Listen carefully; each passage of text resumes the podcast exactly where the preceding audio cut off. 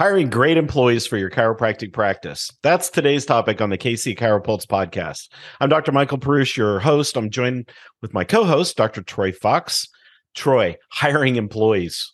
Now, you you just you just started another new clinic, bought another new clinic, and and yeah. you know this firsthand. Of course, you know all of our clients are dealing with this. Hiring great employees seems like an insurmountable thing these days everybody's having issues with it. And yet, I think there's really just a few kind of simple things that you can put into play that might really help.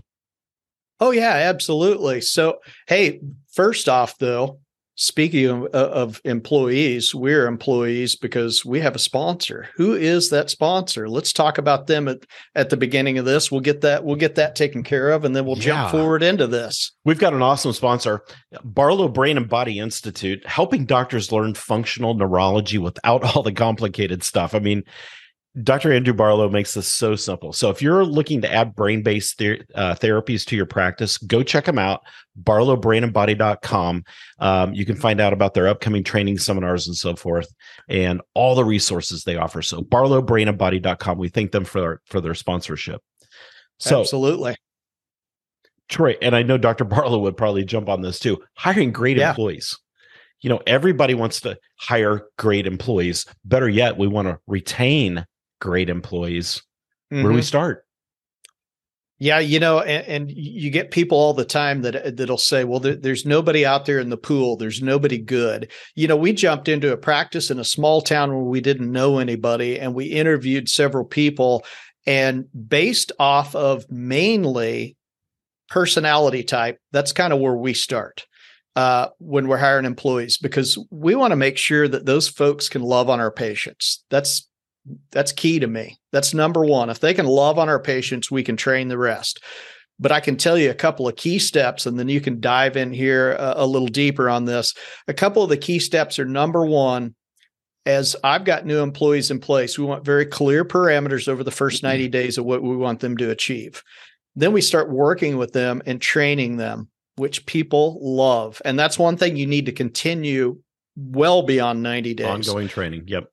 Ongoing training. Now, the training needs to consist. Docs, you're involved in this as well. I hate to tell you, you cannot stay removed from this. You need nope. to sit down and spend time, even though you may have a great video on what chiropractic is, or you may have a great video of how to answer the phone at the front desk. We've got all that stuff on the CATS website. We do staff training. We help you with that. Our, you know, your your CAs sign up for that, or you sign them up and they go through training. But you need to do additional training in office and sometimes that's just creating a bond between you and the staff. Exactly whether right. it's whether it's the manager of all the staff or the doctor or both. And in, in, my case, I believe that you need a bond with both because they need to feel like they're part of a team as they're working with you. And so that's kind of how we start with staff is we may take somebody that's green that maybe has never even experienced chiropractic care and we have a stepwise process that we go through to get them there. So I think hiring staff sometimes seems a little more daunting. And I think sometimes we're looking for a rock star day one that we don't have to do anything with. And I think those are very, very hard to find.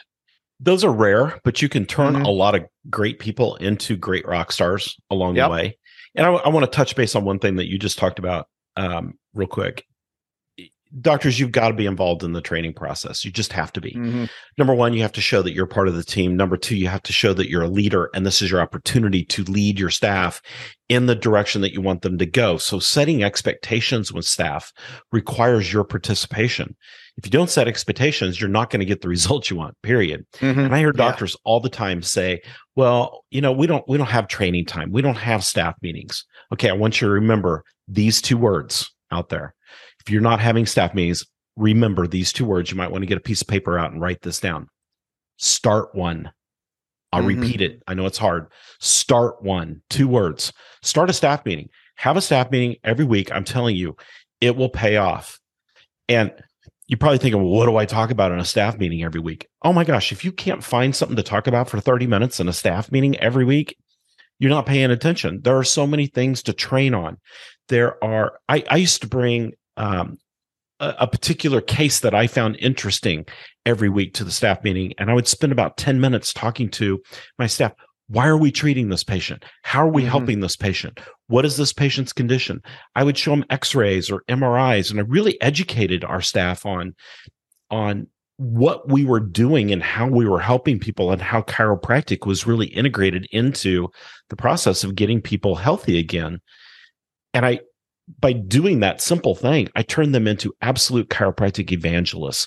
They could Mhm. find more new patients than any great marketing program I ever did. They were my best marketeers out there.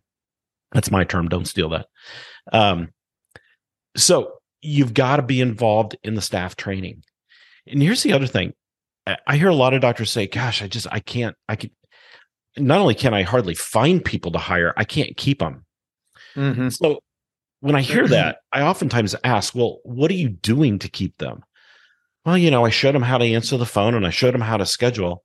Okay, did if all you ever do is show people how to do something, then you've never really trained them and immersed them in how to do it and how to get better at doing it along the way. You give them a very simplified task and people burn out quickly on tasks. And there are too many job openings out there ever think that you're going to keep a task monkey. Sorry, I don't be mean to be derogatory. Um, so please don't take that terminology that way. But you've Mhm. you've gotta you've gotta open them up to some immersive training. Mhm. Tra- I know you do this with your staff. You're constantly in the pits training with them. You've got them doing ongoing training on the computer through the Mhm. CATS program because we offer CA training. You're doing training with them the, with them in the office. Something comes up sometime, and you use that as a training opportunity. People, people, employees want to be trained, and that's one I of those things that keeps them on the job. Yeah, and I think it it helps when you're when you're doing this. There are times when just the opportune moment when you have just a few minutes and a staff member standing there like you were talking about talking about cases with staff members is Yeah. huge because they understand now why maybe they're applying a certain therapy or why maybe you're doing an adjustment and doing some dry needling or you're doing an adjustment and decompression with that patient or maybe why you released a patient. That you know, th- there are times that it is really beneficial and that that staff member feels a part of the team when they do that. They feel more connected to you as a doctor because quite frankly, they are your support team. Yeah. And so if they're not part of your team and you're separate from the team, that's in a lot of cases where we see a lot of disconnect and folks that become disgruntled because they feel like I'm not really getting that much training. The doctor doesn't really ever talk to me. I don't have a relationship with the doctor at all. He just buzzes in and buzzes out, never takes a couple minutes. I like to step over to the side, like at the end of the day. We get to the end of the day, and the last patient's either on therapy or maybe they've already exited the building. And maybe I'm getting ready to leave, but I know the staff still needs to be there for another hour to close out Mhm. they're going to shut the building down they're going to they're going to do all the things that i quite frankly am glad that they're doing so i can leave but it's nice to step over and ask how was your day today? Any any issues that you had? What what was what was the uh, what was the biggest thing that you picked up on today with your training? Yeah. you know and just give them a minute to kind of air out whatever whether it's good bad or indifferent.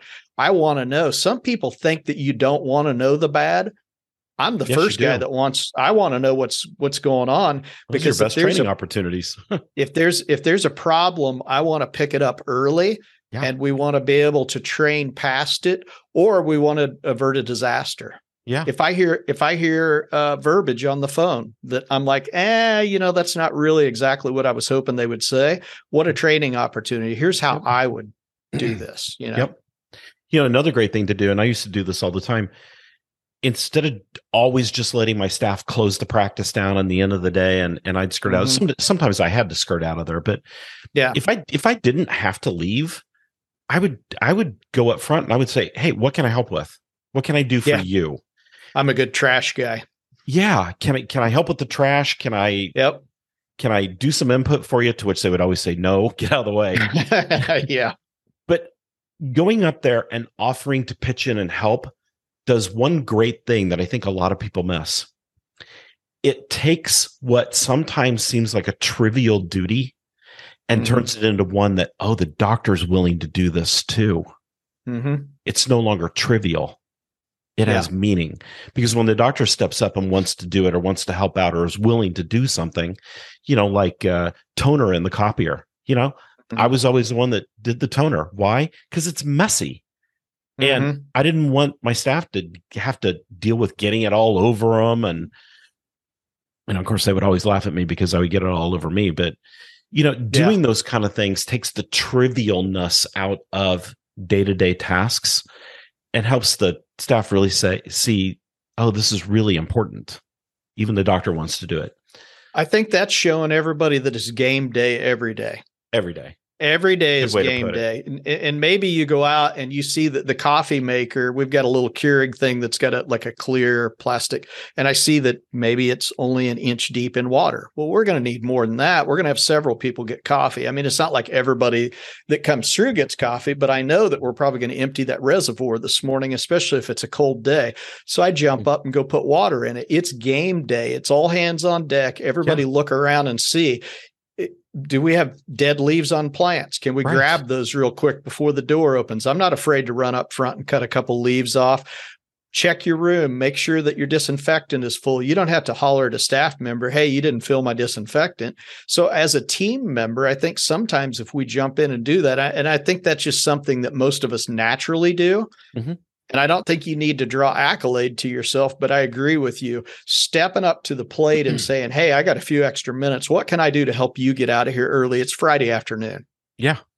Hey, that's huge. And yeah. those are the types of opportunity. It's not how much your staff makes. Now, do they need to make enough to survive and make it worth their time? Sure. Absolutely. Sure. But they want to be recognized for what they do. They want to know that they're important in what they do and they want to get trained and we talked about the training already but being you know being important which sometimes is as simple as saying hey you did a really great job today i really i was listening right. to, to you talking to that patient as they left and it was phenomenal and then maybe you show up with a with a with an overpriced coffee card on monday for them or a small candle or something yeah. like that just a little thing they like that, that lets them know i appreciate what you did most yep. people don't work at a place long term because they're making a million dollars a year. No, they it work. Feels good. It feels good when the doctor shows their gratitude. Absolutely. I think that's I think that's important always to let yep. your staff know that you're you're constantly and consistently proud of what they do. Yeah. And I'm going to add two more things in. One, they want a culture that feels like a team that promotes being a team and they want mm-hmm. to work in a culture that promotes respect for one another. Mm-hmm. And when when you put all that together with the training and and the gratitude and and so forth, when you put all that together, you're going to retain staff. Now, how do you mm-hmm. find staff? Yeah, it's it's a crazy employment market. I won't I won't drop the ball on that. But here's one thing I'm going to tell you: get creative in your search process. You know what is what does your ad look like that you're putting out there? Is it mm-hmm. we need another team member to be on our team to help us file some insurance and schedule some boring. You mm-hmm. know what? Mm-hmm. How about starting it off with, hey, do you want to wear your pajamas to work every day? Dot dot dot. We mean scrubs. At our practice, we have fun. Doesn't that sound a whole lot better? You know, just I don't know, just jazz it up, make it fun, make it sound like you have a culture in your practice that truly is inviting and people want to work there. Mm-hmm.